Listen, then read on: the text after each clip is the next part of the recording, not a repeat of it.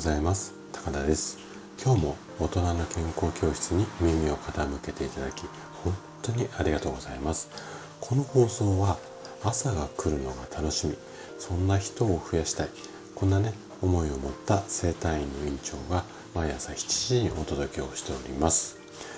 はい。えーとね毎週土曜日は本の紹介をしています。今回ご紹介したい本ですが45歳を過ぎたら我慢しない方がいいこんな本になります。えっ、ー、と和田秀樹先生という精神科のドクターが書かれた本になります。で和田先生の本はね私結構好きでいろいろと読んでいるのですがこの本ね2013年に書かれた本なんですね。でちょうどね2013年って私がまあ45歳ぴったりではなかったんですけどもこれに近しい年齢でそれでちょっとこう気になって手に取ったっていうのが確か最初だったと思います。でその頃読んでああなるほどなって思って50歳を過ぎた今もまだなんたまにこうひっくり返して読んでいる本なんですよ。でねこちらの本をなんで何度もこう読み返しているのかあとはまあどんな内容が書かれているのかこの辺りをね踏まえて今日ちょっといろいろと紹介をしていきたいなというふうに思っています。是非ね最後まで楽しんで聞いていただけると嬉しいです。じゃあね早速本題に入っていきましょう。この和田先生っていうのはあのね精神科の先生なお医者さんなんですけども高齢者が専門っていうねちょっとね変わった先生なんですよね。でこの本で先生が提唱されている考え方これがね私はかなり好きなんですよ。でどんな考え方というどんな考えかなん？ごめんなさいどんな考え方かっていうと以前はこのこう45歳以降なんかを更年期。まあ今でもそうやって言ってますけどね。更年期って言われている、まあ、年代だったものをこれをね思春期こういうふうにしましょう。で漢字で書くとあの「思う」っていう字に「秋」それに期間の「期」ですね。あの思春期ってあるじゃないですか「思う」に「春」に「期」っていう。あそこの ごめんなさい。あそこの春の部分が「秋になる。こんな字なんですけどもね。で医学的に見てもこの更年期の時期っていうのは体そして脳も大きな変化。まあ変革期って言ってもいいぐらいだと思うんですけどもこれを迎えるんですよ。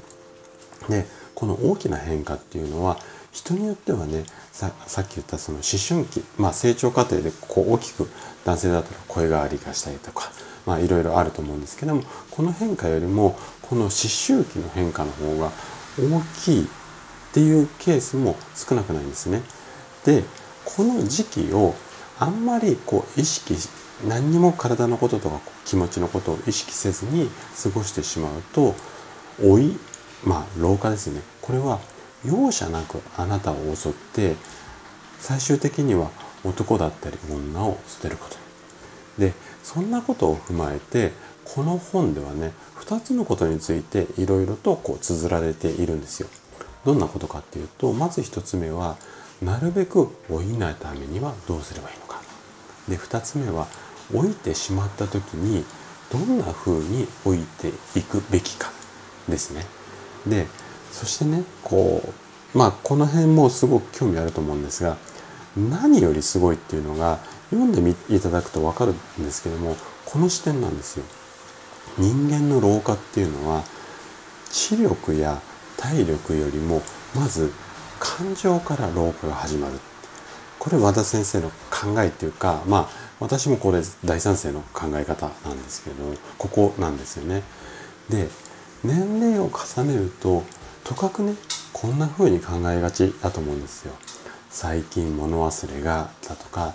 昔みたいに動けなくなってきてこれは視力だったり体力ですよね。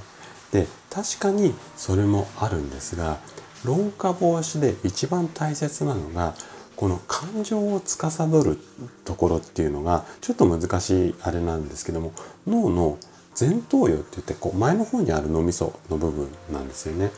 でこの前頭葉が人間の体の中で一番老化が早いっていうことなんですよ。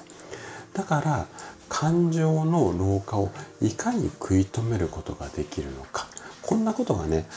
あれこれ書いてあってこの話っていうのは本当に多くの方にしていただきたいなっていうふうに個人的には思ってるんですよね。で出版されてからかなり年数が経っている本そして和田先生っていうのはまあいろんな本著書あるのでかなりメジャーな方なのでこちらの本もね例によって例のごとくね図書館でもおそらくあのあなたの周りの図書館でもあると思いますなのでもしあったらね無料でもあの読めると思いますので是非ね気になったらあの